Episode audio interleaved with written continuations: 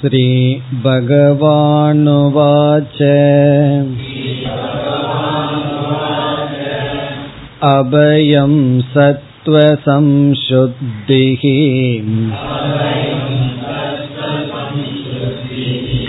ज्ञानयोगव्यवस्थितिः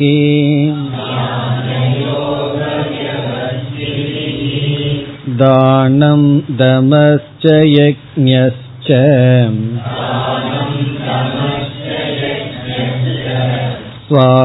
स्वाध्यायस्तप आर्जवम्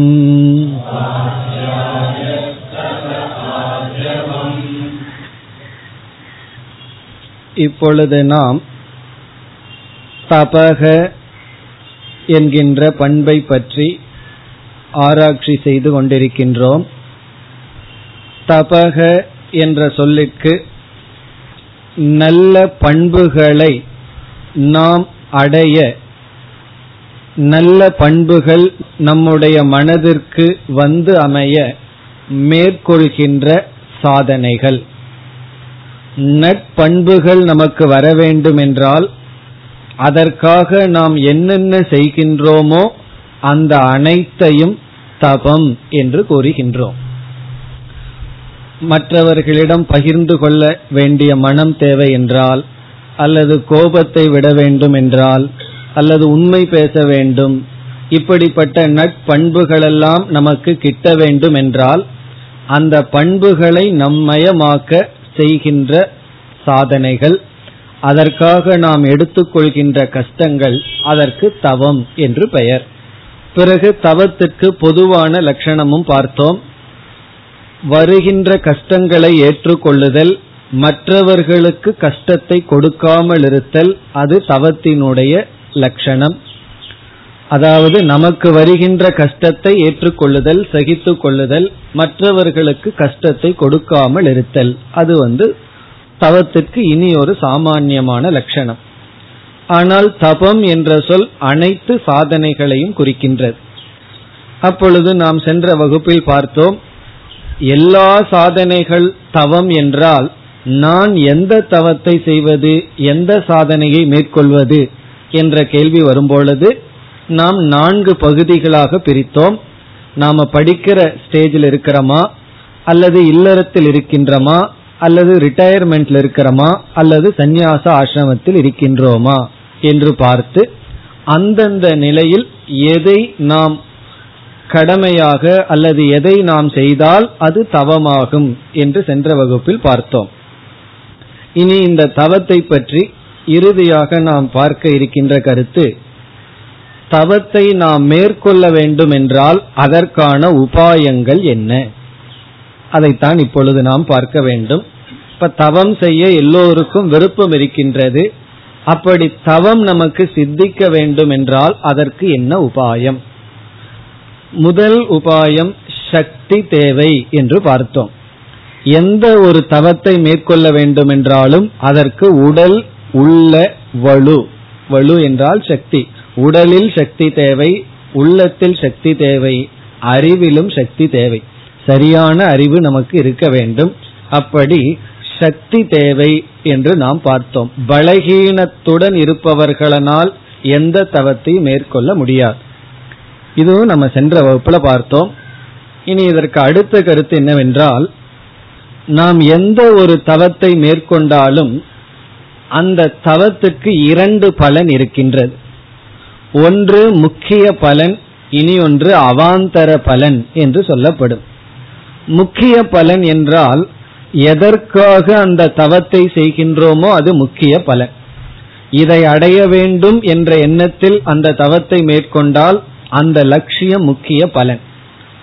பிறகு நாம் விரும்பாமலேயே அவாந்தர பலன் என்றால் சைடு எஃபெக்ட் போல அது தானாக கிடைக்கின்ற பலன். அந்த அவாந்தர பலனை நாம் தியாகம் செய்ய வேண்டும். அதுதான் ரொம்ப முக்கியம் தவம்ங்கிற விஷயத்தில். நாம் ஒரு தவத்தை மேற்கொண்டால் அந்த தவத்துக்கு ஒரு லட்சியத்தை வைத்திருப்போம். இதை அடைய நான் இந்த தவத்தை செய்கின்றேன். ஆனால் அந்த தவத்தை மேற்கொள்ளும் பொழுது சைடு எஃபெக்டா சில பலன்கள் எல்லாம் நமக்கு கிடைக்கும். பல சமயங்களில் நம்முடைய தவத்தை அதற்கு பயன்படுத்தி விடுவோம். ஒரு உதாரணம் பார்த்தால் ரிஷிகேஷில் நான் இருக்கின்ற சமயத்தில் தமிழ்நாட்டிலிருந்து ஒருவர் வந்தார். திருச்செந்தூர் சேர்ந்த ஒருவர் ரொம்ப ஏழ்மையா இருந்தவர். ஏதோ பொருள் விஷயத்தில் அவருக்கு மன சங்கடங்கள் எல்லாம் வந்து விட்டது. தன்னுடைய குடும்பத்துக்கு வந்து ஒரு ஐயாயிரமோ பத்தாயிரமோ கொடுக்க முடியாமல் போச்சு. மனைவி மக்கள் எல்லாம் அவர் அவமானப்படுத்தி மிக அவமானப்படுத்தி விட்டார்கள். உடனே அவருக்கு வைராகியம் வந்துடுது. ஆகவே எனக்கு இந்த வைராகியம் வேணும் அவமானத்தை தாங்க முடியல சித்த சுத்தி வேண்டும்னு சொல்லி அதெல்லாம் வேண்டாம்னு சொல்லி ரிஷிகேஷுக்கு வந்தார். எப்படி வந்தார் தெரியுமோ? டெல்லியிலிருந்து நடந்து வந்தார். பிறகு வந்து மீண்டும் ரிஷிகேஷ்ல இருந்து பத்ரிநாத் வரைக்கும் நடந்து போறேன்னு முடிவு செய்தார். அங்க ஆசிரமத்தில் இருப்பவர்கள் எல்லாம் இவருடைய தவத்தை பார்த்து என்ன செய்தார்கள்? அது ரொம்ப கடினமானது. என்ன இடையிலெல்லாம் புலியெல்லாம் வரலாம் என்று சொல்லி அவர்கள் எல்லாம் என்ன செய்தார்கள்? வழி செலவுக்கு பணம் கொடுக்கறேன்னு சொல்லி நூறு இரநூறுன்னு கொடுத்து அவருக்கு ஒரு பத்தாயிரம் ரூபாய் சேர்ந்துடுது. ஏன் எதனால் அவருக்கு அந்த பணம் கிடைச்சது? அவர் தவம் செய்ய போறார். ஏன்னா ஒன்றுமே இல்லாமல் இருந்தார். தமிழை தவிர அவருக்கு ஒன்றும் தெரியாது. ரொம்ப குளிர் அடிக்கும். தேவையான ஆடைகள் எல்லாம் இல்ல. சரி வாங்கிக்கிட்டுமேன்னு சொல்லி ஒவ்வொரு பரிதாபப்பட்டு கொடுத்தார். அதை பார்த்த உடனே நேர தமிழ்நாடு வந்துட்டார். காரணம் என்ன அப்படின்னா இதுதான் தவத்துக்கு வர்ற அவாந்தர பலன்கிறது. நாம் ஒரு தவத்தை மேற்கொண்டோம் அப்படின்னா அந்த தவத்தை மெச்சி என்ன செய்வார்கள் தெரியுமோ? பொருளை கொடுப்பார்கள்.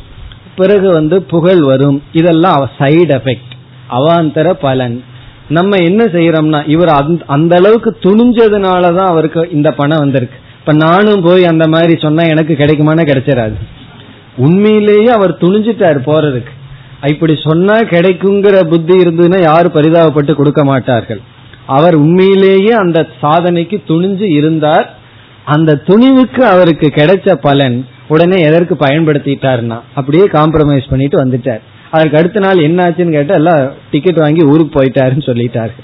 காரணம் என்னன்னா இப்படித்தான் நம்முடைய தவங்கள் எல்லாம் சென்று விடுகின்றது. ஒரு தவத்தை நம்ம மேற்கொண்டால் அந்த தவத்திற்கு புகழ் வரலாம். இதெல்லாம் முக்கியமான அவாந்தர பலன் கீழான பலன். பிறகு வந்து பொருள் வரலாம் வசதிகள் வரலாம். என்ன ஆயிடும்னா நம்ம மனது அந்த தவத்திலிருந்து வீழ்ந்து விடுவோம். அதாவது நாம சில துக்கங்களை எடுக்கும் பொழுது சில சுகங்கள் எல்லாம் முன் வந்து நிற்கும். அதை தியாகம் செய்ய வேண்டும். அப்பொழுதுதான் அடுத்த தவம் நமக்கு கூடும். நாம ஒரு தவம் பண்றோம் அப்படின்னா அந்த தவத்துக்கு சில சைடு எஃபெக்ட் போல சில பலன்கள் வரும். அதை நாம் தியாகம் செய்ய வேண்டும். அப்பொழுதுதான் அடுத்த தவத்தை நாம் செய்ய முடியும்.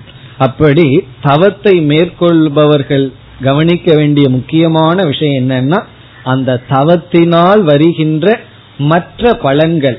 நம்ம என்ன நினைச்சிருவோம்? இது என்னுடைய தவத்தினால வந்ததுன்னு நினைச்சிருவோம். இப்போ ஒருவர் ஒரு தவம் பண்றார் அப்படின்னா எல்லா மக்களும் அவருக்கு பொருள் கொடுக்கிறார்கள். அவர் என்ன நினைத்து விடுகிறார்? தவம் செய்பவரும் மற்றவர்களும் இது என்னுடைய தவத்தின் பலன்னு சொல்லி ஒரு குடிசையிலிருந்து தவம் பண்றவர் அப்படியே குடிசை வந்து பேர் ஆசிரமம்னு மாறிடும். ஆனா உள்ள இருக்கிறது பங்களா தான் அது. அது பேர் பங்களா. சொல்றது ஆசிரமம் ஆனா அது பங்களாவா மாறிடும். உண்மை அதுலயும் உண்மை இருக்கின்றது. தவம் பண்ற காரணத்தினாலதான் அந்த பொருள் வந்தது. ஆனால் அந்த பொருளுக்கா வீடு கட்டுறதுக்கா அல்லது ஒரு பெரிய ஸ்தாபனத்தை உருவாக்குவதற்கா நம்ம தவத்தை எடுத்தார். எடுக்கும் பொழுது அவர் அந்த நோக்கத்தில் எடுக்கவில்லை. ஆனா அதெல்லாம் சைடு எஃபெக்டா வரும். அதை துறக்க வேண்டும். பலருடைய வாழ்க்கையில பார்க்கலாம். அதாவது தெருவில் வந்து ரொம்ப ஏழ்மையா பிச்சைக்காரனா இருந்து கொண்டிருப்பார்கள் தவம் செய்து கொண்டிருப்பார்கள் மக்கள் எல்லாம் வந்து பொருளை கொடுப்பார்கள். அவருக்கு அதை வேண்டான்னு சொல்ற தகுதி அல்லது சக்தி இல்லாமல் இருந்துவிடும். அவரை சுற்றி பெருசா ஏதாவது உருவாக்கி விடும் பிறகு அவருடைய தவம் சென்று விடும் இப்ப தவத்துக்கு வந்து பலன் வருகின்றது. இப்படிப்பட்ட பலனை நாம் நிறுத்த வேண்டும். அதை ரெசிஸ்ட் பண்றதுதான் மிக முக்கியமான ஒரு கட்டம். நாம எதற்காக இந்த தவம் பண்ணமோ அந்த பலனை வர்ற வரைக்கும் இந்த தவத்துல வேற எந்த சைடு எஃபெக்ட் வந்தாலும் அந்த சைடு எஃபெக்ட் எல்லாம் இன்பம் கொடுக்கற மாதிரி இருக்கும். அதனாலதான் அதை துறப்பதற்கு கடினம். அதை நாம் துறக்க வேண்டும். அப்பொழுதுதான் மேற்கொண்டு நாம் தவத்தில் செல்ல முடியும். இது வந்து தவத்தில் இருக்கின்ற ஒரு முக்கியமான அங்கம். பிறகு அடுத்த தவம் அடுத்த உபாயம் என்னவென்றால் நாம் எதை செய்ய முடியுமோ அந்த தவத்தை தான் ஆரம்பிக்க வேண்டும். தவம் பண்ணலான்னு சொல்லி நம்ம சக்திக்கு மீறி தவத்தை எடுத்துக்கொள்ள கூடாது. இப்ப எட்டு மணி வரைக்கும் காலையில தூங்கிட்டு இருப்பவர் திடீர்னு நாலு மணிக்கு எந்திரிக்கிறங்கிற தவத்தை ஆரம்பிக்க கூடாது. பிறகு என்ன செய்யணும்னா முதல்ல அவர் ஏழு மணிக்கு எழுந்தாருன்னா அது பெரிய சக்சஸ் பிறகு கொஞ்சம் கொஞ்சமா கொஞ்சம் கொஞ்சமா தான் வரணும். நம்முடைய உடல் மனம் எந்த அளவுக்கு முடியுமோ அந்த அளவுக்கு தான் ஆரம்பிக்க வேண்டும். பிறகு வந்து ஒரு தவத்தை நம்ம முடித்தோம் என்றால் அந்த தவத்தின் விளைவாக நாம பலகீனத்தை அடைந்திருக்க கூடாது பலத்தை தான் அடைந்திருக்க வேண்டும். எந்த தவமும் நமக்கு பலத்தை கொடுக்கணும். உடல் பலத்தை கொடுக்கணும் இந்திரிய பலத்தை கொடுக்கணும் மனோபலத்தை கொடுக்கணுமே தவிர நம்மை பலகீனப்படுத்தி விடக்கூடாது. அவசரப்பட்டு நம்ம எந்த ஒரு கடினமான சாதனைக்கு தகுதி இல்லையோ அதற்குள் சென்று விடக்கூடாது இப்போ உடல்ல ஒருவருக்கு எத்தனையோ நோய் இருக்கு அல்லது ஆஸ்மா போல பிரச்சனை எல்லாம் இருக்கு. அவர் நான் தவம் பண்றேன்னு சொல்லி கைலாஷுக்கு போனா என்ன ஆகும்னா எதை முடியுமோ அதை செய்யணும். எந்த அளவுக்கு நம்முடைய உடல் அல்லது மனம் அந்த ஒரு தவத்துக்கு தகுதி இருக்குமோ அதைத்தான் செய்யணுமே தவிர அதற்கு மேல் செய்து நம்மை நாசப்படுத்தி விடக்கூடாது இதுவும் தவம் செய்ய வேண்டிய ஒரு நியதி. இல்லை என்றால் நம்ம வந்து அதற்கு பிறகு எந்த தவத்தையும் செய்ய முடியாமல் போகிவிடும். அப்படி நமக்கு முன் எத்தனையோ தவம் இருக்கலாம். எதை நம்ம செய்ய முடியுமோ அதைத்தான் செய்ய வேண்டும். இப்படி இந்த தவம் செய்யும் பொழுது இதுதான் எச்சரிக்கை. இது உபாயம்னு சொல்றதை விட எச்சரிக்கை தான். பிறகு நாம் மேற்கொள்கின்ற அனைத்து விதமான சாதனைகளும் அனைத்து கஷ்டங்களும் தவம்தான். இப்ப பகவான் வந்து நம்ம செல்வந்தரா படைச்சிருந்தா தானம் பண்றது தவம். நம்ம ஏழையா படைச்சிட்டா எளிமையா அறுக்கிறது தவம். கஷ்டப்பட்டு தவம் பண்றதுக்கு நம்ம தவம் பண்றது கஷ்டப்பட வேண்டியது இல்லை நம்ம வாழ்க்கையில எது கிடைக்குதோ எந்த சூழ்நிலையில எப்படி இருக்கிறோமோ அது நமக்கு தவம். இப்ப ஆரோக்கியமான உடலை கொடுத்திருந்தா அதை வச்சு தவம் பண்ணலாம். பகவான் சில நோயை கொடுத்திருந்தாருன்னா அந்த நோயே நமக்கு தவமாக எடுத்துக்கொள்ள வேண்டும். சூளை நோய் கொண்டு ஆட்கொண்டார்னெல்லாம் நாயன்மார்கள் வாழ்க்கையில பார்க்கலாம். அவருக்கு வந்த வைப்பு வழி என்னன்னா அது அவர்கள் பகவான் ஆட்கொண்டதாம் அப்படி நமக்கு உடலுக்கு என்ன வந்தாலும் அதை நம்ம தவமா மாற்றி விடுவோம். இந்த தவம்ங்கிறதனுடைய அழகு என்னவென்றால் யாருக்கு நான் தவ வாழ்க்கை வாழ விரும்புகின்றேங்கிற ஒரு சங்கல்பம் வந்து விட்டதோ அவர்களுக்கு வருகின்ற அனைத்து துயரமும் சாதனைகளாக மாற்றப்படுகின்றது. எதை நம்ம துயரம்னு சொல்லுவோம்? எந்த ஒரு கஷ்டத்தை நம்ம ஏற்றுக்கொள்ளவில்லையோ அது துயரமாகின்றது. எந்த ஒரு கஷ்டத்தை நாம ஏற்றுக்கொள்ள தயாராக இருக்கின்றோமோ அந்த கஷ்டத்துக்கு தான் தவம் என்று பெயர். இப்ப நான் தவ வாழ்க்கை மேற்கொள்கின்றேன் நான் தவம் செய்கின்றேங்கிற எண்ணம் நம்ம மனதிற்குள் சென்று விட்டால் பிறகு வாழ்க்கையில வர்ற அனைத்து கஷ்டங்களும் அனைத்து அவமானங்களும் அனைத்து தோல்விகளும் அது தவமாகி விடுகின்றது. நம்ம புதுசா போய் தவம் பண்ண வேண்டாம். வர்ற தோல்விகள் வருகின்ற கஷ்டங்கள் வருகின்ற அவமானங்கள் அது உடல்ல நோயாகலாம் அல்லது எந்த கஷ்டமாகலாம் அது தவமாக மாற்றப்படுகிறது. இப்ப யாருக்குள்ள நான் தவ வாழ்க்கை வாழ ஆரம்பிக்கின்றேன் வாழ விரும்புகின்றேங்கிற சங்கல்பம் சென்று விட்டதோ அவர்களுக்கு அதற்கு மேல துயரம் கிடையாது. வெறும் உடல் அளவுல கஷ்டம்தான். வருகின்ற துயரங்கள் அனைத்தும் தவமாக மாற்றப்படுகின்றது. அப்படி இந்த தவம்ங்கிற வார்த்தைக்கு மிக அழகான பொருள் இருக்கின்றது. இந்த வார்த்தையே மிக அழகான சொல் நம்மை உருக்கி நம்மையே மாற்றுகின்ற சாதனைகள். இது ஒரு சாதனையை குறிக்கல. நாம மௌன விரதம் இருந்தாலும் தவம் பிறகு பாத யாத்திரை போனாலும் தவம் சாஸ்திரம் படிக்கிறதும் தவம் சிந்திக்கிறதும் தவம் தியானம் பண்றதும் தவம் தான் இப்படி நாம செய்கின்ற அனைத்து சாதனைகளும் தவம் ஆகின்றது எப்பொழுது என்றால் நாம் நற்குணங்களை அடைய வேண்டும் என்ற எண்ணத்தில் செய்தார் எனக்கு நற்குணம் வேண்டாம் போகந்தான் வேண்டும் இன்பந்தான் வேண்டும்னு நினைத்தாலும் தவந்தா சாதனை. தவம் இல்லாமல் எதையும் அடைய முடியாது. அது போகமாக இருக்கலாம் அல்லது யோகமாக இருக்கலாம். யோகம்னா நம்மை பண்படுத்துதல். இப்ப நம்ம பண்படுத்த வேண்டும் என்றால் அது ஜஸ்ட் லைக் தட்னு சொல்வார்கள். அப்படியே ஒரு முயற்சியும் செய்யாம இருந்தா நம்ம குணங்கள் மாறி விடாது அல்லது வெறும் சாஸ்திர படிப்புனால மட்டும் மாறி விடாது சாஸ்திரம் வந்து கண்ணாடி போல நம்மை காட்டி கொடுக்கும். நம்ம கீதையெல்லாம் படிக்கும் பொழுது இந்த பண்புகளை எல்லாம் படிக்கும் பொழுது நாம எப்படிப்பட்டவர்களாக இருக்கின்றோம்ங்கிறத காட்டி கொடுக்கும். அதை வைத்துக்கொண்டு நாம் தவ வாழ்க்கையில் ஈடுபட வேண்டும். இப்ப நான் எந்த தவத்துல ஆரம்பிக்கிறதுன்னு ஒரு சந்தேகம் வந்தா கர்மயோகம்ங்கிற தவத்துல நம்ம வாழ்க்கையை ஆரம்பிக்க வேண்டும். ஏன்னா கர்மயோகம் தான் முதல் படி தர்மப்படி வாழுதல். அப்படி கர்மயோகமே தவமாகின்றது. அது மிக ஆரம்பத்தில் எளிமையான தவம். நம்முடைய கடமையை ஒழுங்கா செய்கிறது. கடமையில எப்படிப்பட்ட எதிர்பார்ப்புகள் இருக்க வேண்டும். இப்படிப்பட்ட அறிவெல்லாம் தான் கர்மயோகம். அப்படி நம்ம வாழ்க்கையை ஆரம்பித்து நாம வந்து இப்போ ஒருத்தன் அஞ்சாம் கிளாஸ் படிக்கிறான். ஒழுங்கா படிச்சான்னா தான் அடுத்த கிளாஸ் போய் படிக்க முடியும். ஆறாம் கிளாஸ் படிக்கிறது கஷ்டம். இப்ப அந்த கஷ்டத்தை இவன் செய்யணும்னா அஞ்சாம் கிளாஸ் கஷ்டத்தை பட்டிருக்கணும். அடுத்த வகுப்புல ஒழுங்கா இருந்தா தான் அடுத்த வகுப்புக்கு செல்ல முடியும். அப்படி நாம் மேல் மேலும் தவத்தை செய்யணும் என்றால் தவத்தினாலதான் தவத்தை செய்ய முடியும். அதுதான் வள்ளுவரும் கூட தவமும் தவம் செய்வார்க்கு அமையும் சொன்னார். தவம் பண்றதும் கூட தவம் பண்றவர்கள்னாலதான் முடியும் சொன்னார். அப்படி நம்முடைய முழு வாழ்க்கையே தவ வாழ்க்கையாக எடுத்துக்கொள்ள வேண்டும். இந்த தவம்னு சொன்ன உடனே கற்பனை பண்ணக்கூடாது. தாடி வளர்த்தீரணும் பிறகு வந்து குளிக்க கூடாது பிறகு எங்காவது போய் உட்கார்ந்துக்கணும். இப்படிப்பட்ட கற்பனை எல்லாம் கிடையாது. தவம்னா தூய்மையாக இருத்தல் பிறகு நாம் செய்கின்ற அனைத்து சாதனை. ஆனா நாம் எப்படிப்பட்ட தவ எதற்காக தவம் செய்ய வேண்டும்னா நம்முடைய குணங்களை மாற்ற நற்குணங்களை அடைய. நமக்குள் இருக்கின்ற பலகீனங்கள் தீய குணங்களை நீக்க நாம் செய்கின்ற சாதனைகள் தவம். இத்துடன் தவம்ங்கிற பண்பை முடித்துக்கொண்டு அடுத்த பண்புக்கு செல்லலாம். முதல் ஸ்லோகத்தில் கடைசி பண்பு ஆர்ஜவம். ஆர்ஜவம் என்ற பண்பை நாம் ஏற்கனவே பார்த்து விட்டோம் பதிமூன்றாவது அத்தியாயத்தில் நம்ம பார்த்து விட்டோம் ஏற்கனவே பார்த்த பண்புகளை நாம் மீண்டும் பார்க்க போவதில்லை. காரணம் என்னன்னா பார்த்து விட்டோம். மறந்து போச்சேன்னா கேர் ஆஃப் யுவர் நோட்ஸ் அப்படித்தான் சொல்லணும். இல்லைன்னா இப்ப இருக்க கேர் ஆஃப் கேசிட் ரெண்டுல ஏதோ மீண்டும் அங்க போய் பார்த்து கொள்ள வேண்டும். அவ்வளவுதான். இருந்தாலும் ஆர்ஜவம்னா என்னன்னு சொல்லிட்டு போங்களேன்னு சில பேர் கேட்டு விடுவார்கள். அங்க பாத்துக்கன்னு சொல்றதை விட்டுட்டு சரி என்னதான்னு சொன்னா அங்க போய் நான் பார்த்துக்கிறேன்னா அந்த அளவு தான் இப்ப பார்க்க போறோம். ஆர்ஜவம்னா என்னங்கிறத மட்டும் பார்க்கின்றோம். அதனுடைய விளக்கம் எல்லாம் பதிமூன்றாவது அத்தியாயத்தில் நாம் பார்த்த இருபது பண்புகளுக்குள் வருகின்றது. ஆர்ஜவம் என்றால் மனம் வாக் காயம். இவைகள் நேராக இருத்தல். சிந்தனை சொல் செயல்.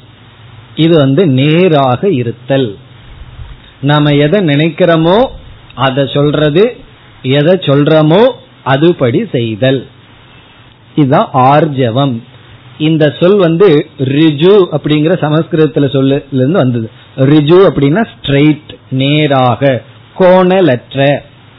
இதுக்கு ஆப்போசிட் வந்து வக்ரதா. வக்ர புத்தின்னு எல்லாம் சில பேருக்கு சொல்லி திட்டுவோம் தெரியுமோ? குறுக்கு புத்தின்னு சொல்றது. அப்படி அந்த வக்ரதாங்கிறதுக்கு ஆப்போசிட் தான் ஆர்ஜவம். ஸ்ட்ரெயிட் ஃபார்வர்ட்னஸ் மனம் வாக்கு செயல். இவைகளெல்லாம் நேராக இருத்தல். இந்த சில சன்னியாசிகள் வந்து தண்டம் வச்சிருப்பார்கள் பார்த்திருப்பீர்கள்.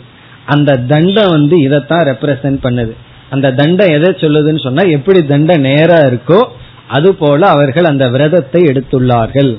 எது மனதில் இருக்கோ அதைத்தான் சொல்வேன். எதை சொல்றனோ அதைத்தான் செய்வேன். என்று இந்த மூன்றிலும் நான் நேராக இருப்பேங்கிற விரதம் எடுத்துக்கிறதனுடைய அந்த சிம்பாலிக் அந்த சிம்பல் தான் தண்டம். ஆனா சில சமயம் அந்த தண்டமே கோணலா இருக்கும். அப்படி அதனால தண்டத்துல முக்கியத்துவம் கிடையாது. தண்டத்தினுடைய அர்த்தம் அதுதான்.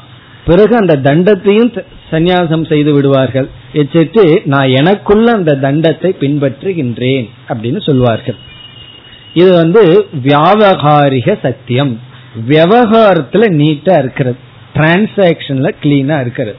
மற்றவர்களை ஏமாற்றாமல் வஞ்சனை செய்யாமல் இருத்தல். மனசுக்குள்ள என்னவோ அதை வாக்குல சொல்றது வாக்குல எதை சொல்றோமோ அதை நம்ம செய்தல். ஆனா நம்ம அனுபவத்துல அப்படி இல்லை. வாயில சொல்லும் போதே மனசுல ஒன்னு நினைச்சிட்டு சொல்லுவோம். சொன்னது ஒன்னா இருக்கும் செய்யறது ஒன்னா இருக்கும். அப்படி பிரிஞ்சு பிரிஞ்சு நமக்குள் இருக்கின்றது. இப்படி இருக்கிறதுனால என்ன லாஸ் வரும் அப்படிங்கறது நம்ம ஏற்கனவே பார்த்திருக்கோம்.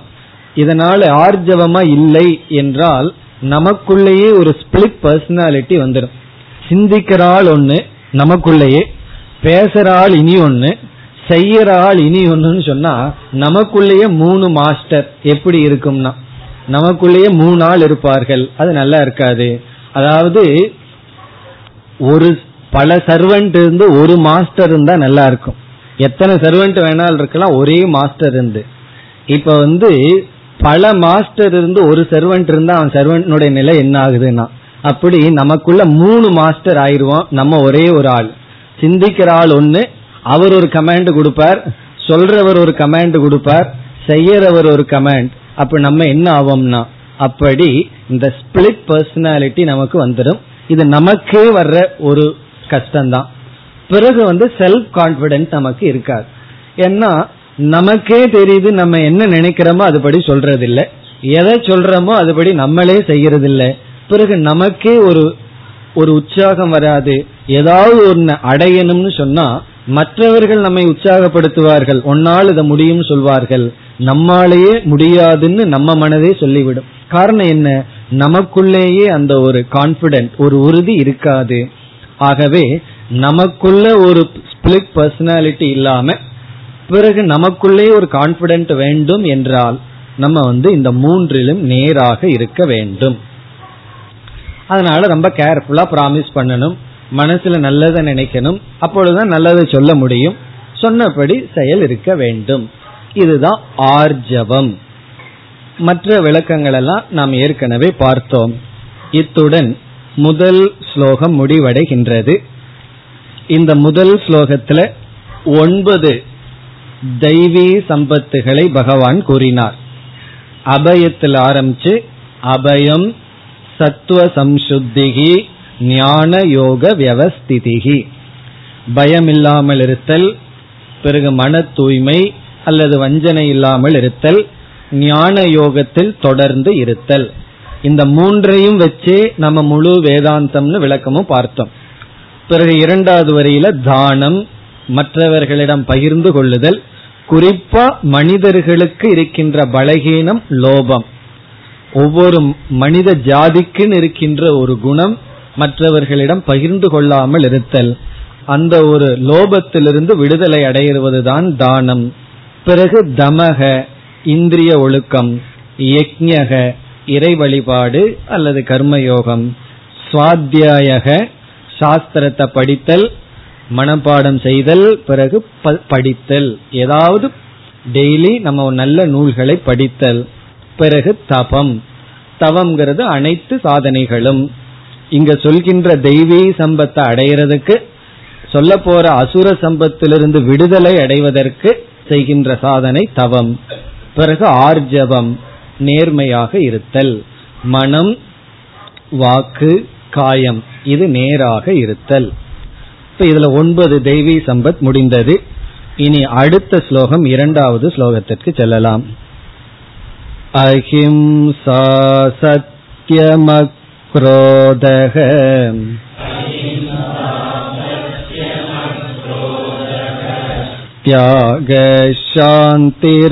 त्यागशान्तिरपैशुनम् दया भूतेष्वलोलप्त्वम्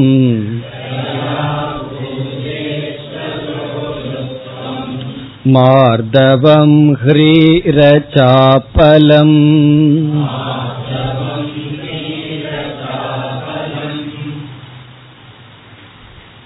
இந்த ஸ்லோகத்தில் பகவான் பதினோரு தெய்வீ சம்பத்தை கூறி இருக்கின்றார் சென்ற ஸ்லோகத்தில் ஒன்பது சொன்னார்.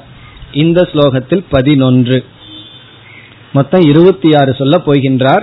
அதுல பதினோரு பண்புகள் குணங்கள் இங்கு சொல்லப்பட்டிருக்கின்றது.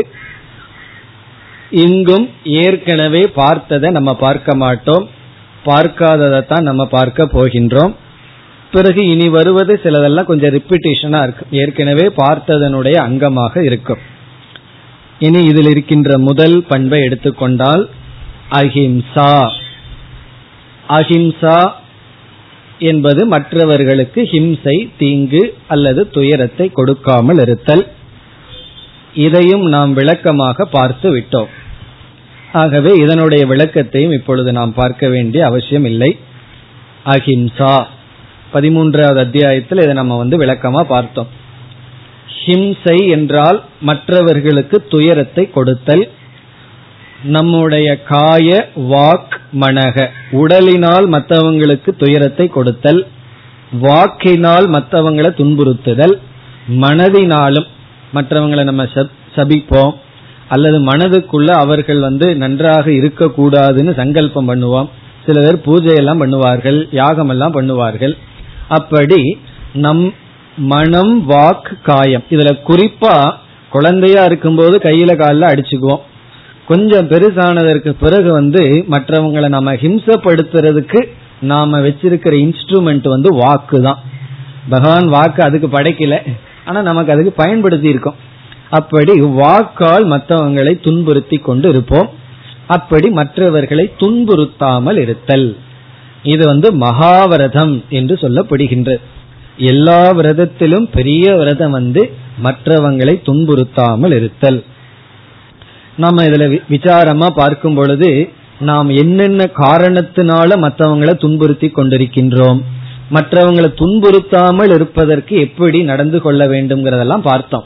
நாம ஏன் ஹிம்ச பண்றோம்னு ஒரு பெரிய லிஸ்டே பார்த்தோம். அதுக்கு துவேஷம் காரணம் நம்முடைய கவனக்குறைவு காரணம் பழி வாங்குற புத்தி காரணம் மன்னிக்காத குணம் காரணம்னு பல காரணங்களை எல்லாம் நம்ம பார்த்தோம். இதெல்லாம் நான் ஞாபகப்படுத்துறேனே தவிர இப்பொழுது நான் உங்களுக்கு டீச் பண்ணல. இதெல்லாம் நம்ம பார்த்து பிறகு வந்து நாம எப்படி அகிம்சையை பின்பற்றுவது? அதெல்லாம் நம்ம பார்த்தோம். அதைத்தான் மீண்டும் இங்கு பகவான் சொல்றார். ஏன் சொல்றாருன்னா தெய்வீ சம்பத்துல முக்கியமானது எல்லாம் மீண்டும் சொல்ல வேண்டும் என்பதற்காக பகவான் கூறியுள்ளார். பிறகு ஒரு எச்சரிக்கையும் பார்த்தோம். நம்ம வந்து ஒருத்தருக்கு வாக்குனால ஹிம்சப்படுத்தினோம்னா அந்த பாவம் வந்து மற்றவங்களால வாக்குல ஹிம்சப்படுவோம்.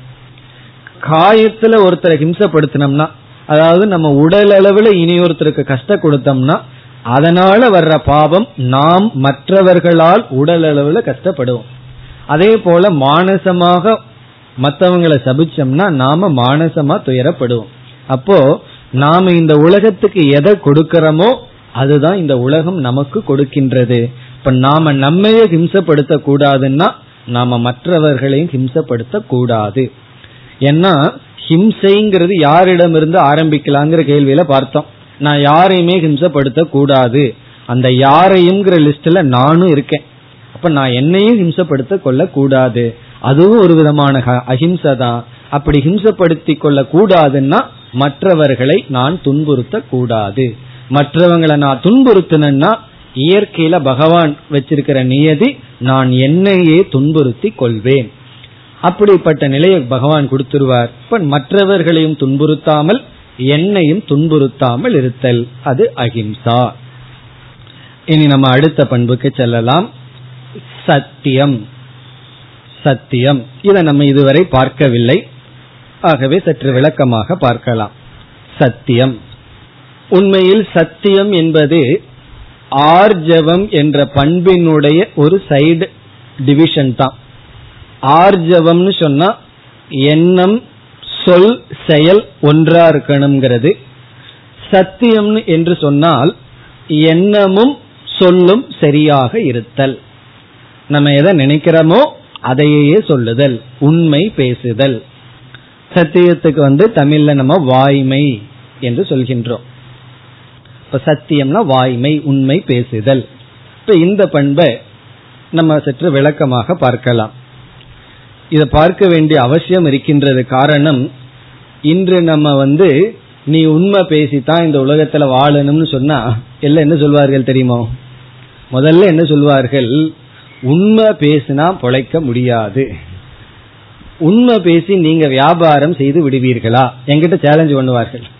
நீங்க வேற வேலை இல்லாம சும்மா ஏதோ உட்கார்ந்துட்டு இருந்து பொழுது போக்கிட்டு இருந்தா வேணா உண்மையை சொல்லி வாழ்ந்துடலாம். உலகத்துக்குள்ள வாழ்ந்து கொண்டிருக்கும் பொழுது நம்ம மற்றவங்களோட டிரான்சாக்ட் பண்ணிட்டு இருக்கும் பொழுது உண்மையை பின்பற்றி வாழ முடியுமா? உலகத்தில் என்னன்னா ஒரு ஆசிரியர் அப்படி சொன்னார். நீங்கள் கண்ட பெரிய பொய் என்னன்னா வாய்மையே வெல்லுங்கிறதா பெரிய பொய்? அப்படின்னு சொன்னார். அது ஒரு நகைச்சுவைக்காக அவர் சொன்னார். ஆனா மக்கள் அதை தான் நினைச்சிருக்காங்க. உண்மை பேசி பிழைக்க முடியாது. உண்மை பேசினா பிசினஸ் நடக்காது. உண்மை பேசினா எதுவுமே செய்ய முடியாது. ஆகவே இந்த சத்தியம் அப்படிங்கறதெல்லாம் எல்லாம் வாழ்க்கையிலெல்லாம் எந்த விவகாரமும் செய்யாம ஏதோ ரிஷிகேஷ்ல இமயம இமயமலையில அல்லது காட்டுல தெரிஞ்சிட்டு இருக்கிறவங்களுக்கு தான் எந்த டிரான்சாக்சன் செய்பவர்களுக்கு அல்ல. எங்களுக்கு அல்ல. அவ்வளவுதான். யாருக்கோ இது சத்தியம். எங்களுக்கு வாழ்ந்து கொண்டு இருப்பவர்களுக்கு இந்த உண்மை அல்லன்னு சொல்லி இப்படி பலர் நினைத்து கொண்டு இருக்கின்றார்கள் அதற்கு என்ன காரணம் என்றால் இந்த சத்தியம்ங்கிறதனுடைய அர்த்தத்தை புரிந்து கொள்ளாததுன்னு தான் உண்மை பேசுதல் வாய்மை அர்த்தம் என்ன என்பதை சரியாக புரிந்து கொள்ளவில்லை. அதை சரியா புரிந்து கொண்டால் எல்லோருமே சத்தியத்தை பின்பற்ற முடியும். சத்தியத்தை பின்பற்றித்தான் நம்ம வாழ முடியும் வாழ வேண்டும். அதனால முதல்ல நம்ம எந்த புத்தியை நீக்கணும் என்றால் உண்மை பேசினா வாழ முடியாது தோல்வி அடைஞ்சிருவோம். பொய் பேசினா தான் வாழ முடியும் எண்ணத்தை முதல்ல நீக்கணும். அதற்கு அந்த எண்ணத்தை நீக்கிட்டு நம்ம இந்த சத்தியத்தை விசாரம் பண்ணும் பொழுது இதுதான் உண்மைன்னு நமக்கு புரியும். அதனால நம்ம படிப்படியா இந்த சத்தியம்ங்கிற சாதனைய கொஞ்சம் ககனமா பார்க்க போறோம். ககனம்னா கொஞ்சம் டீப்பா நம்ம பார்க்க போறோம். ஆரம்பத்துல இது லட்சணம். பிறகு பெரியவர்களே இந்த சத்தியத்துக்கு என்ன லட்சணம் கொடுத்துள்ளார்கள்? எது உண்மையான சத்தியம்னு சொல்கிறார்கள்னு பார்க்க போறோம். அப்படி பார்க்கும் பொழுது நமக்கு ஒரு கான்பிடென்ட் வரும்.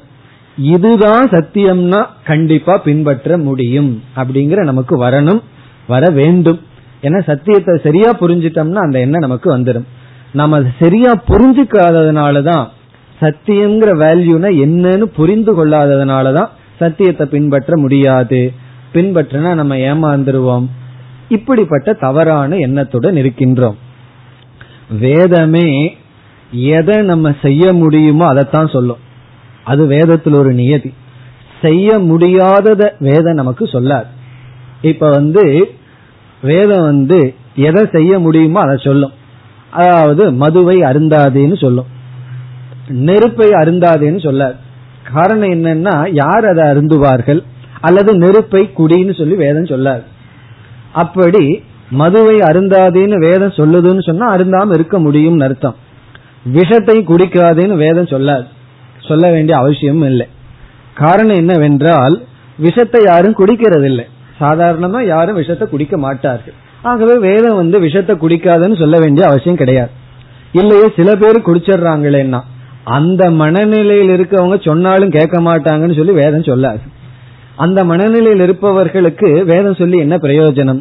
அப்போ சாஸ்திரம் வந்து ஒரு உபதேசம் செய்யுதுன்னு சொன்னா நார்மல் பீப்புளுக்கு தான் அது செய்கின்றது. அப்நார்மல் பீப்புளுக்கு சாஸ்திரம் பேசவே பேசாது.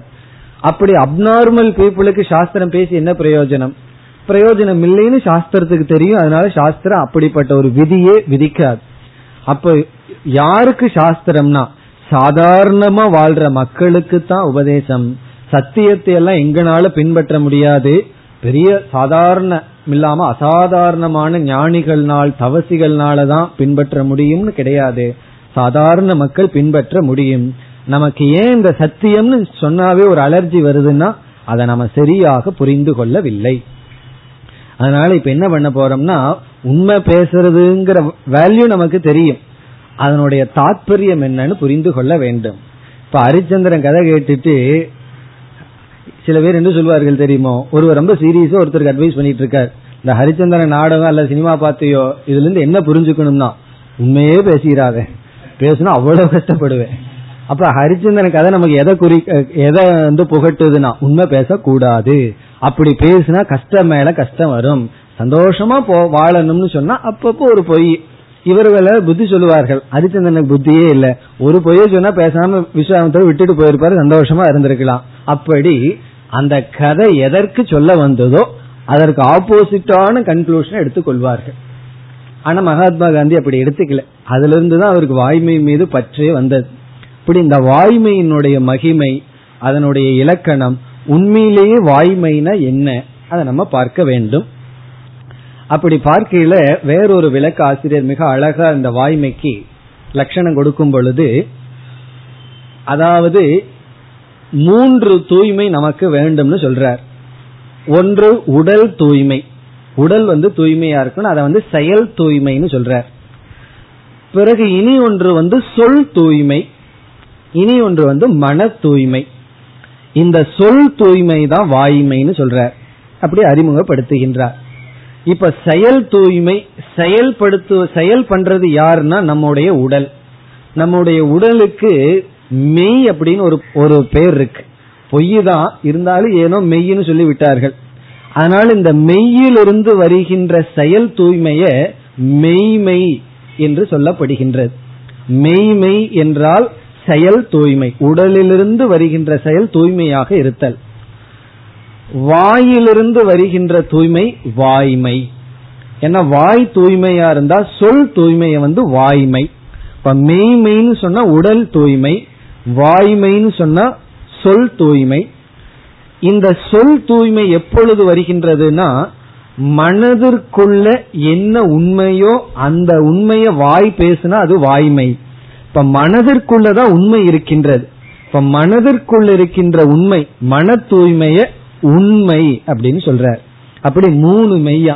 ஒன்னு உண்மை இனி ஒன்று வாய்மை இனி ஒன்று மெய்மை. இப்ப மெய்மைனா உடல் தூய் செயல் தூய்மை நம்முடைய செயல் தூய்மையாக இருத்தல். வாய்மைனா சொல் தூய்மை நம்முடைய சொல் தூய்மையாக இருத்தல். உண்மை என்றால் மன தூய்மை மனதுல தூய்மையாக இருத்தல். இப்படி சொல்லிட்டு இந்த மனுஷனுக்கு மட்டும்தான் இந்த வாய்மையை பின்பற்ற முடியும். மிருகங்கள் எல்லாம் வாய்மையை பின்பற்ற முடியாது. காரணம் என்ன? நான் என்னைக்கு பேசிச்சு அது பொய் பேசுறதுக்கு அல்லது உண்மை பேசுறதுக்கு இந்த பேசுதல்ங்கிறது நம்ம ஒருத்தான் பண்ணிட்டு இருக்கோம் அதனால மனிதர்களுக்கென்று சிறப்பு குணம் வந்து வாய்மை தானா அதை பின்பற்ற வேண்டும்னு சொல்றார். பிறகு வந்து எப்படி பாரதி சொன்னார் யாமறிந்த மொழிகளிலே தமிழ் மொழியை போலன்னு சொல்லி தமிழ் மொழிக்கு ஒரு புகழ் மாலை சொன்னார் இல்லையா? அப்படி வள்ளுவர் வந்து சொல்றார் நான் அறிந்த அறங்களிலே உயர்ந்த அறம் வாய்மைன்னு சொல்றார். வாய்மையில கடைசி குரல்ல சொல்ற எனக்கு தெரிஞ்ச அறத்திலேயே அவர் அறத்தை பத்தி அவ்வளவு பேசியிருக்கார். அதுல வாய்மை தான் சிறந்த அறம்னு சொல்றார். அந்த அறத்தை நம்ம என்ன புரிஞ்சு வச்சிருக்கோம்? அதை பின்பற்ற முடியாத ஒன்றுன்னு நினைச்சிருக்கோம். ஏன்னா பல சமயங்கள கிளாஸ் முடிஞ்ச உடனே வந்து எங்கிட்ட அந்த பூர்வபக்ஷிகள் வந்துருவார்கள். அது எப்படி இது முடியும்? அது எப்படி இது முடியும் சொல்லி. அதனால இந்த கிளாஸ் முடிஞ்சு எந்த பூர்வபக்ஷியும் வரக்கூடாது. எப்படி சித்தாந்தியா வரணும்? ஆமா வாய்மையை பின்பற்ற முடியும். இனி நம்ம வாய்மைக்கு லட்சணத்தை ஆரம்பிப்போம். படிப்படியாக நம்ம போக போறோம். பல லட்சணங்கள் பார்க்க போறோம். இதெல்லாம் சேர்ந்து வாய்மை அல்லது சத்தியம் உண்மை உண்மை பேசுதல் என்பது ஆகின்றது. அதுல வந்து முதல் படி. அதாவது முதல் பேஸ் ஒவ்வொன்னா கொஞ்சம் கொஞ்சமா உள்ள போக போறோம். வாய்மையை புரிந்து கொள்வதற்கு. முதல் லட்சணம் ஒவ்வொன்று லட்சணமா பார்த்து உதாரணத்தோட பார்க்க போறோம். அதற்கு பிறகு எப்படி வாய்மையை பின்பற்றதுங்கிற உபாயம் அதெல்லாம் நம்ம பார்ப்போம். முதல் லட்சணம் வந்து யதா திருஷ்டம் யதா ஸ்ருதம் ததா பாஷணம். யதா திருஷ்டம் யதா ஸ்ருதம் ததா பாஷணம். அதான் முதல் லட்சணம். மேலோட்டமான முதல் லட்சணம்.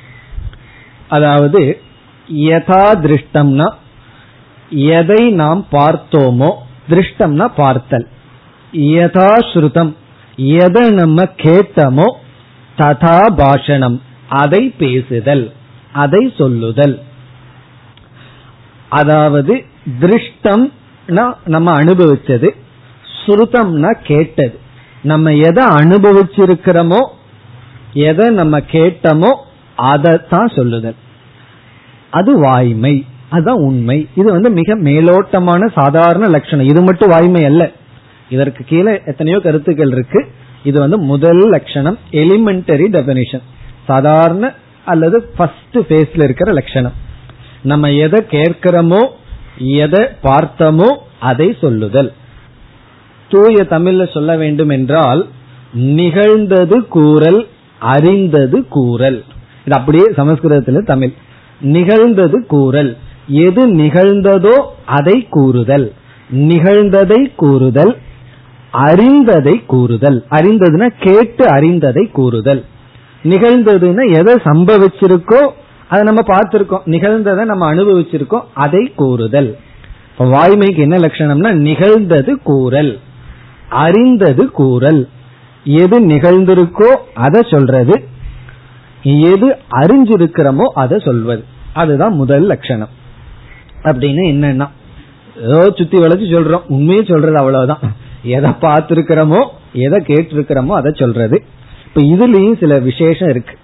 சில சமயங்கள்ல பார்க்கிறதே பொய்யா இருக்கும். பொய்யான காட்சி நமக்கு வேறு சில பேர் நாடகம் ஆடி இருப்பார்கள் ஆகவே நிகழ்ந்தது உண்மையானு பார்த்தரணும்.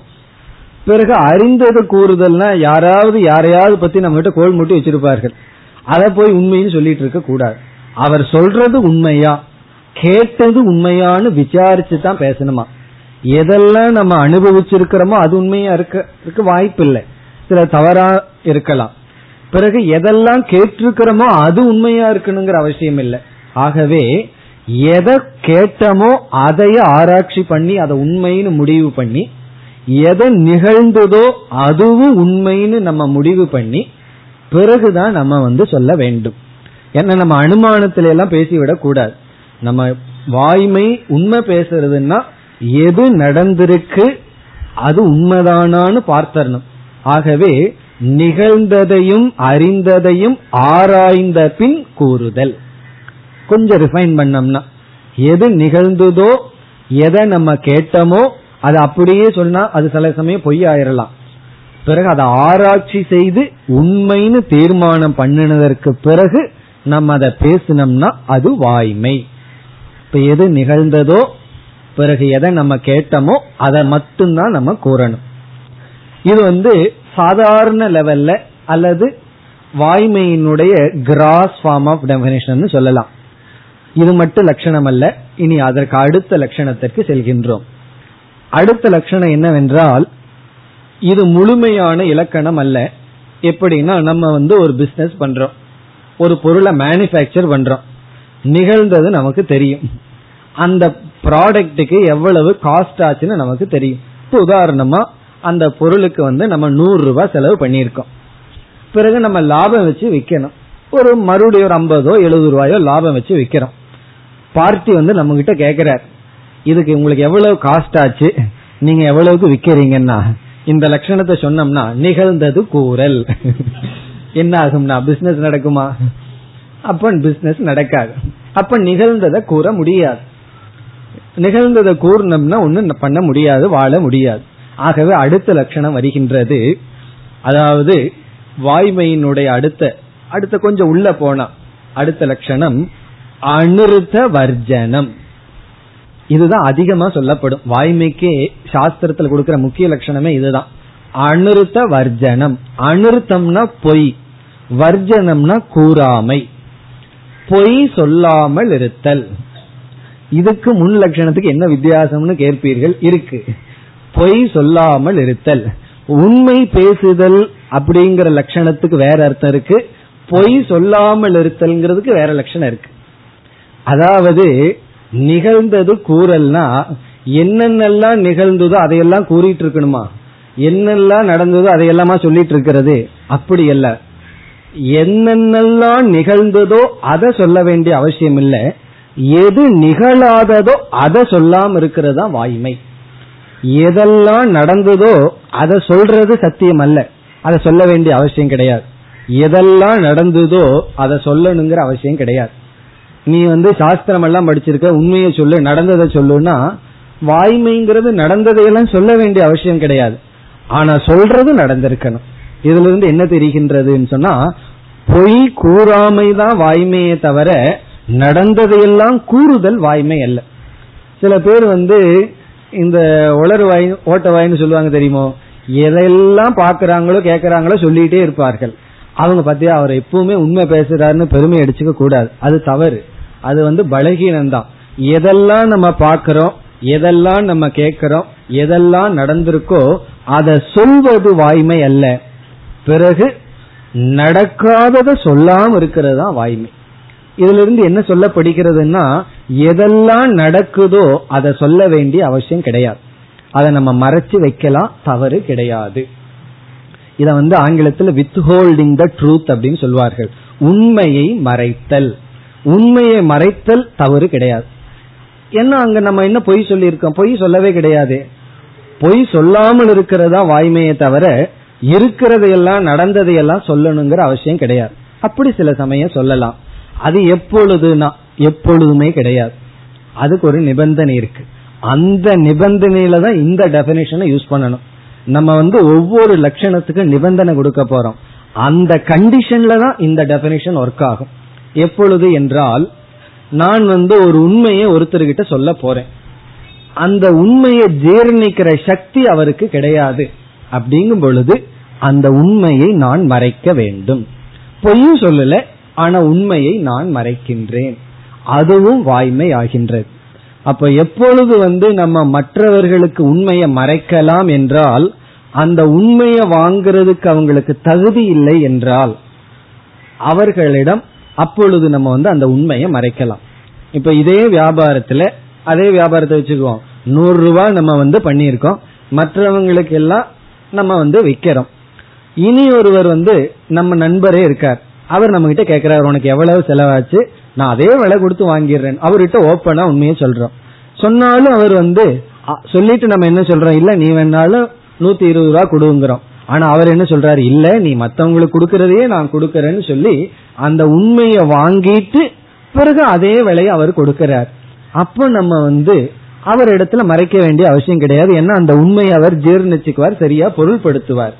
இப்ப யாரு உண்மையை சரியாக புரிந்து கொள்ள மாட்டார்களோ அந்த உண்மையையே தப்பா புரிந்து கொள்வார்களோ அவர்களிடத்தில் உண்மையை மறைத்தல் தவறில்லை. அது வந்து வாய்மைதான். அது வந்து பொய்யாகி விடாது. இப்ப இதை நம்ம புரிஞ்சிட்டோம்னு சொன்னா எத்தனையோ இடத்துல நம்ம அதை சொல்ல வேண்டிய அவசியம் கிடையாது. சில பேர் கிளாஸுக்கே சொல்லாம வருவார்கள். காரணம் என்ன? வீட்டுல சொன்னா விடமாட்டார்கள். நல்ல விஷயம் தானே? அதனால என்னன்னா அது வந்து வாய்மை தான் எதுக்கு அவ்வளவு பிரச்சனை ஏற்படுத்திட்டுன்னு சொல்லி வருவார்கள். அப்படி அதே போல ஒரு பேஷண்ட் இருக்கார். அவருக்கு வந்து உண்மையை சொல்றாரு டாக்டர்னு சொல்லி உங்களுக்கு பிபி ரொம்ப தலையில ஏறி இருக்குன்னு என்ன ஆவாரு? அவ்வளவுதான். அதுக்கப்புறம் பிபி பாக்குறதுக்கு ஆள் இருக்காரு. அப்போ டாக்டர் என்ன செய்வார்? மறைச்சு வைப்பார். அந்த உண்மையை ஏன் மறைக்கிறார்னா அந்த மனநிலையில உண்மையை வாங்கிக்கிறதுக்கு அவருக்கு தகுதி இல்லை சக்தி இல்லை. இப்ப உண்மையை யாருக்கு கொடுக்கணும்னா யாரு ஜீரணிக்க முடியுமோ அவர்களுக்கு தான் கொடுக்கணும். அந்த இடத்தில் உண்மையை மறைத்தல் வாய்மை ஆகின்றது. இத கேட்ட உடனே எல்லா உண்மையும் மறைச்சிட்டு அதனால நம்ம பலனை அடையக்கூடாது. கண்டிஷன் நிபந்தனை இருக்கு. அந்த உண்மையை நம்ம சொல்லத்தான் முயற்சி பண்ணணும். அதனால நம்ம முதல்ல சொல்ல லட்சணத்தான் ஃபர்ஸ்ட் அப்ளை பண்ண பார்க்கணும். வாய்மைக்கு நம்ம என்ன லட்சணம் ஃபர்ஸ்ட் சொன்னமோ அதுதான் ஃபர்ஸ்ட் ப்ரிஃபரன்ஸ் நடந்ததை சொல்லணும். அது முடியாத கட்டத்துல செகண்ட் லட்சணத்துக்கு நம்ம வரணும். இது முடியலனா தேர்டு அப்படியே போக போறோம். ஒவ்வொரு கண்டிஷனா போக போறோம். இப்ப இது எப்பொழுது பண்றோம் அப்படின்னா வாய்மைனா உண்மை நடந்ததையெல்லாம் சொல்றதல்ல. சொல்ல வேண்டித்ததை சொல்றது மற்றதை சொல்லாமல் இருத்தல். ஆனா மற்றவர்களெல்லாம் அதை பொய்ன்னு சொல்லி அவர்கள் சுயநலமா அதை பயன்படுத்துவார்கள். அதற்கு நம்ம அசையக்கூடாது. நீ வந்து போய் இதை எங்கிட்ட மறைச்சிட்டேன் அப்படின்னா நல்லதுக்கு தான் நம்ம மறைச்சிருக்கோம். அதை சொன்னா விபரீதமான பலன் வரும்னு சொல்லக்கூடாது. இப்ப யாராவது எதையாவது பத்தி நம்ம கிட்ட கோல் மூட்டி வச்சிருக்காங்கன்னா நான் வாய்மை பேசுவேன் உண்மை பேசுவேன்னு போய் நம்ம சொல்லி விடக்கூடாது. அதை நம்ம மறைச்சு வைக்கிறதுல தவறு கிடையாது. மறைச்சு வச்சா ரெண்டு பேர்த்துக்குள்ள மனஸ்தாபம் வராம இருக்குன்னா மறைச்சு வைக்க வேண்டும். அப்படி இரண்டாவது லட்சணம் வந்து அனுர்த்த வர்ஜனம் ஏவ பொய் மட்டும் கூறாமல் இருத்தல். இந்த பொய் மட்டும் கூறாமல் இருத்தல் தான் வாய்மை. இதிலிருந்து இனி ஒரு மறைமுகமான அர்த்தம் என்னன்னா உண்மையை மறைத்து வைத்தல். இதான் ரெண்டாவது லட்சணத்தினுடைய பாவார்த்தம். உள்ள இருக்கிற அர்த்தம். இப்ப அனிர்த்த வர்ஜனம் இப்படிதான் சங்கரரே லட்சணம் சொல்லுவார். வாய்மை என்றால் உண்மை பேசுங்கிறதுல தாத்பரியம் இல்ல. பொய் பேசாதே. வாய்மைக்கு என்ன லட்சணம்? உண்மை பேசுங்கிறது முதல் படி. அதைத்தான் ட்ரை பண்ணணும். இல்லைன்னா பொய் பேசாதே. பொய் பேசாதேங்கிறது அர்த்தம் என்னன்னா உண்மையெல்லாம் பேச வேண்டிய அவசியம் இல்லை அதனுடைய அர்த்தம் என்னன்னா உண்மையை மறைக்கலாம். நம்ம கிட்ட ஒரு உண்மை இருந்ததுன்னா அதை மறைக்கலாம். தீயதைத்தான் மறைக்கணுங்கிற அவசியம் கிடையாது. பொதுவா நம்ம மறைக்கிறதெல்லாம் தப்பானதா தான் இருக்கும். தப்பானதை தான் மறைச்சு வச்சிருப்போம். ஆனா நல்லதையும் நம்ம மறைக்கிறோம். அதாவது வீட்டில் இருக்கிற தேவையில்லாத அசிங்கங்களை எல்லாம் என்ன வச்சுமோ மறைச்சு வைப்போம். யாரும் வந்து கண்ணுக்கு தெரியாத மேலே போட்டு மறைச்சு வைப்போம். தேவையில்லாத மோசமானதையும் மறைச்சு வைப்போம். நல்லதையும் மறைச்சு வைப்போம். எதுன்னா தங்க நகை. ஒரு இதெல்லாம் என்னென்ன? வெளியே வச்சிருப்போம். வெளியே ஷோகேஸ்ல வச்சிருப்போம். அதெல்லாம் கண்ணாடி பொருளை தான் ஷோகேஸ்ல வச்சிருப்போம். நாலு பேர் வந்து பாக்கட்டுன்னு வைர நெக்லஸ் ஷோகேஸ்ல வைப்போமா என்ன? அதை வைக்க மாட்டோம். அது ஒரு லாக்கர் பீரோ அதுக்குள்ள ஒரு லாக்கர் அதுக்குள்ள ஒரு பெட்டி அதுக்குள்ள ஒரு சின்ன பூட்டு. இவ்வளவு தூரம் பாதுகாத்து வைப்போம். இதுல இருந்து என்னன்னா நல்லதையும் நம்ம மறைச்சு தான் வச்சிருக்கோம். அப்படி மறைத்தல் உண்மையை மறைத்தல் வாய்மை. எப்பொழுது எப்பொழுதும் அல்ல அதை நல்லா புரிஞ்சுக்கணும். அந்த உண்மை புரியாத பொழுது மற்றவங்களுக்கு புரியவில்லை என்றால் அது பிசினஸ்ல ஆகலாம் அல்லது நல்ல விஷயத்திலே ஆகலாம். ஏன்னா சில பேர் வந்து நல்ல விஷயத்துக்கே மறைச்சிட்டு தான் போக வேண்டியது இருக்கு. இப்ப வேதாந்த கிளாஸுக்கு வந்து ஒருத்தர் வந்து தன்னுடைய மற்றவர்கள் ரொம்ப க்ளோஸா யாருட்டு இருப்பாரோ அவங்ககிட்ட சொல்லாம ரொம்ப நாள் வந்துட்டு இருப்பார். காரணம் என்னன்னா சொன்னா தேவையில்லாத பிரச்சனை வரும். அதனால வந்து அவங்க என்ன நினைச்சிருப்பாங்க? ஏதோ பிசினஸ் பண்றாரு அல்லது எங்கோ போயிட்டு இருக்காருன்னு நினைச்சிட்டு இருப்பார்கள். அவர் அப்படியே அழகா வேதாந்தத்துக்கு வந்துட்டு போயிடுறது இது என்னன்னா இதுவும் வாய்மை தான். அதுக்கப்புறம் நீங்க இத்தனை நாள பொய் சொன்னீங்கன்னு அவங்க கேட்க கூடாது காரணம் என்ன? இந்த உண்மையை வாங்குறதுக்கு அவர்களுக்கு பக்குவம் இல்லை. அப்பொழுது நம்ம வந்து இந்த மாதிரி மறைப்பதில் தவறில்லை. இது ரெண்டாவது படி. இனி மூன்றாவது படிக்கு போவோம். மூன்றாவது நிலை என்னன்னா சில சமயங்கள்ல உண்மையை நம்ம மறைக்கிறோம். அது எப்ப முடியும்னா அதை பத்தி அவங்க துருவி கேட்காத பொழுது. கரெக்டா அதையவே கேட்கறாங்கன்னு வச்சுக்கோமே. இந்த நேரத்துல எங்கதான் போயிட்டு வந்தீங்கன்னு சொல்லுங்கன்னா கேட்காம விட்டுட்டா பிரச்சனை இல்லை. இப்போ ஒருவர் வந்து ஒய்ஃப் கிட்ட சொல்லாம கிளாஸுக்கு வந்திருக்காரு. அந்த அம்மா கேட்கல. பிரச்சனை இல்லை. கரெக்டா கேட்டாங்கன்னு வச்சுக்கோங்க. இந்த நேரம் ஆறுல இருந்து ஏழு வரை. அஞ்சுல இருந்து ஆறு வரை எங்க இருந்துன்னு சொல்லித்தான் ஆகுங்கன்னு சொன்னா அப்ப என்ன ஆகும்னா உண்மையை மறைக்க முடியாது. உண்மையை எப்ப மறைக்கலாம்? அந்த உண்மையை பற்றி பேச்சே இல்லைன்னா மறைச்சிடலாம். அதை பத்தி பேசவே வேண்டாம் மறைச்சு வைக்கிறோம். கரெக்டா பாயிண்ட் பண்ணும்போது அப்ப என்ன பண்ணணும்னா வேற வழி கிடையாது பொய் தான் சொல்லி ஆகணும். அதனால வள்ளுவர் நமக்கு உதவி பண்ற வள்ளுவர் என்ன லட்சணம் சொல்றாரு தெரியுமா? உங்களுக்கு எல்லாம் தெரிஞ்சிருக்கும் வள்ளுவருடைய லட்சணம்.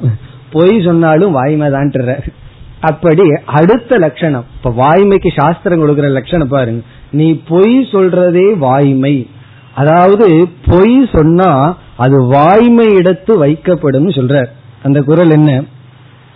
பொய்மையும் வாய்மை இடத்து பொய்மையும் வாய்மை இடத்தேங்கிறார் பொய்யும் கூட உண்மையினுடைய தராசுக்கு வந்துருதான். ஒரு பக்கம் பொய் இனி ஒரு பக்கம் உண்மைனா அந்த பொய்யும் கூட வந்து விடுதான்.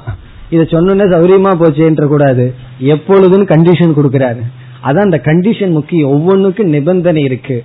எப்பொழுதுனா புரை தீர்த்த. புரை தீர்த்தனா குறை நீங்கிய பொய்மை வந்து நன்மை பயக்கும் எனில் அது நன்மையாக இருந்தால். அதாவது பொய்மை வாய்மை எடுத்து புரை தீர்த்த நன்மை பயக்கும் எனில். அது நன்மையை கொடுப்பதாக இருந்தால். இப்ப நன்மையை கொடுக்கிறதாக இருந்தால் பொய் சொல்வதும் வாய்மை. இத புரிஞ்சிட்டோம்னா நம்ம எப்ப சொல்ல முடியும்? வாய்மையை பின்பற்ற முடியாதுன்னு. பொய் சொன்னாலும் அது வாய்மைன்னு சொன்னா வாய்மை மாதிரி ரொம்ப சுலபமா பின்பற்றக்கூடிய வேல்யூ எதுவும் கிடையாது. காரணம் என்ன? நீங்க பொய் சொன்னாலும் உண்மைதான். உண்மை சொன்னாலும் உண்மைதான். இந்த மாதிரி வேற வேல்யூ எப்படி இருக்கும்? அதாவது விரதம் எல்லாம் அப்படி கிடையாது. பத்து சப்பாத்தி சாப்பிட்டாலும் விரதம் சாப்பிடாம இருந்தாலும் விரதம் இருக்கோ? அப்படி எல்லாம் கிடையாது. சாப்பிட்ட விரதம் போயிருது ஆனா வாய்மை அப்படி இல்லையே. நீங்க பொய் சொன்னாலும் வாய்மைன்னு சொல்லப்பட்டிருக்கு. அப்போ வாய்மையை சரியா புரிஞ்சிட்டா நம்ம வந்து வாய்மையை பின்பற்ற முடியும். ஆனா இந்த இடத்துல ரொம்ப முக்கியம் என்னவென்றால் நன்மை பயக்கும் எனில். அதனாலதான் சாஸ்திரத்துல சத்தியம்ங்கிறதுனுடன் இனி ஒரு வேல்யூ கலந்திருக்கும் ஹிதம். இந்த நன்மைக்கு சமஸ்கிருதத்துல ஹிதம். எப்பொழுதெல்லாம் சாஸ்திர சத்தியத்தை பத்தி பேசுதோ அப்பொழுதெல்லாம் சத்தியம் ப்ரூயாத் ஹிதம் ப்ரூயாத். ஹிதம்னா நன்மை. நீ நன்மை பயக்கரமான சத்தியத்தை தான் பின்பற்ற வேண்டும். அப்பொழுது சில சமயங்கள்ல பொய் சொல்ல வேண்டி வந்து அந்த பொய்யில ஒரு நன்மை வந்தால் அந்த நன்மை நமக்கா இருக்கக்கூடாது சுயநலமா இருக்கக்கூடாது. பொதுவான நன்மையாக இருந்தால் அந்த இடத்துல பொய் சொல்வதும் வாய்மை. அந்த அந்த இடத்துல நம்ம குற்ற உணர்வு வரக்கூடாதுன்னு சொல்ல வர சொல்லப்படுகின்றது.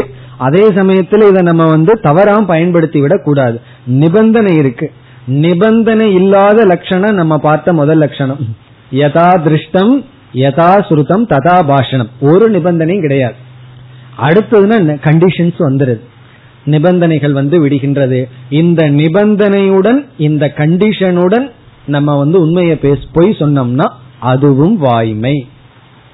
அப்ப சத்தியம் ஹிதத்துடன் இருக்க வேண்டும். அதுக்கு வந்து என்னென்ன லட்சணம்னா நான்கு வார்த்தைகள் நான்கு ஸ்டேட்மெண்ட் இருக்கு. அது என்னவென்றால் நன்மை தரும் நாலு வாக்கியம். எது வாய்மைங்கிறது இந்த இடத்துல? நன்மை தரும் நிகழ்ந்ததை நன்மை தரும் நிகழ்ந்ததை கூறுதல் வாய்மை. நன்மை தரும் நிகழ்ந்ததை கூறுதல் வாய்மை. ஒரு நன்மை தரும் நிகழ்ந்ததை அப்படியே சொன்னா அது வாய்மை. பிறகு வந்து தீமை தரும் நிகழ்ந்ததை கூறாமை வாய்மை. தீமை தரும் நிகழ்ந்ததை கூறாமை வாய்மை. ஒரு தீமை கொடுத்துரும் நடந்திருக்கு அதை நம்ம சொன்னோம்னா அது தீமை வந்துடும் எப்படி வேணாலும் சொல்லாம இருக்கலாம். எப்படி விதத்துல வேணாலும் சொல்லலாம். அதை பொய் சொல்றது அதுவே வாய்மை. அதாவது தீமை தரும் நிகழ்ந்ததை கூறாமை வாய்மை. இனி பொய்மைக்கு இதே போல ரெண்டு லட்சணம். எது பொய் அதுவும் தெரிஞ்சுக்கணும். தீமை தரும் நிகழ்ந்ததை கூறுதல் பொய்மை. தீமை தரும் நிகழ்ந்ததை கூறுதல். நான் உண்மை பேசுறேன்னு சொல்லி நிகழ்ந்ததை சொல்றோம். ஆனா அது தீமை தருவதாக இருந்தால் அது பொய்மை தான் அது வாய்மை கிடையாது. அப்ப வந்து பொய்மைக்கு ரெண்டு வரி வாய்மைக்கு ரெண்டு. பொய்மையினுடைய முதல் வரி வந்து தீமை தரும் நிகழ்ந்ததை கூறுதல் பொய்மை. இனி வந்து நன்மை தரும் நிகழ்ந்ததை கூறாமல் இருத்தல் பொய்மை. நன்மை தரும் நிகழ்ந்ததை கூறாமல் இருத்தல் பொய்மை. அதாவது நிகழ்ந்ததையும் நம்ம மறைச்சு வைக்கிறோம். அப்படி மறைச்சு வைக்கிறதுனால நன்மை வராது. நன்மை தரும் நிகழ்ந்தது. சில சமயங்கள்ல உண்மை நமக்கு தெரியும் திரு திருன்னு முழிச்சிட்டு இருப்போம். சொல்ல மாட்டோம். சொன்னா நமக்கு லாஸ் வந்துடும் சொல்லி. அப்படி நன்மை தரும் நிகழ்ந்ததை கூறாமை. அதுவும் பொய்மை. இப்ப வந்து ஒரு இன்ஃபர்மேஷன் நமக்கு தெரியுது. அதை நம்ம சொன்னோம் அப்படின்னா நமக்கு லாஸ் மற்றவங்களுக்கெல்லாம் கெயின் சொன்னா அந்த இடத்துல பேசாம இருந்தா நம்ம பொய் பேசுறோம்னு அர்த்தம். அப்ப பேசாம இருந்தா பொய் பேசுறோம் பொய் பேசினாலும் உண்மை பேசுறோம். இவ்வளவு தூரம் கலந்திருக்கு இந்த வாய்மைங்கிற விஷயத்துல. இப்படி வந்து நம்ம மூணு படி பார்த்திருக்கோம். இனி ஒரு படி இருக்கின்றது. அடுத்த வகுப்பில் தொடரலாம்.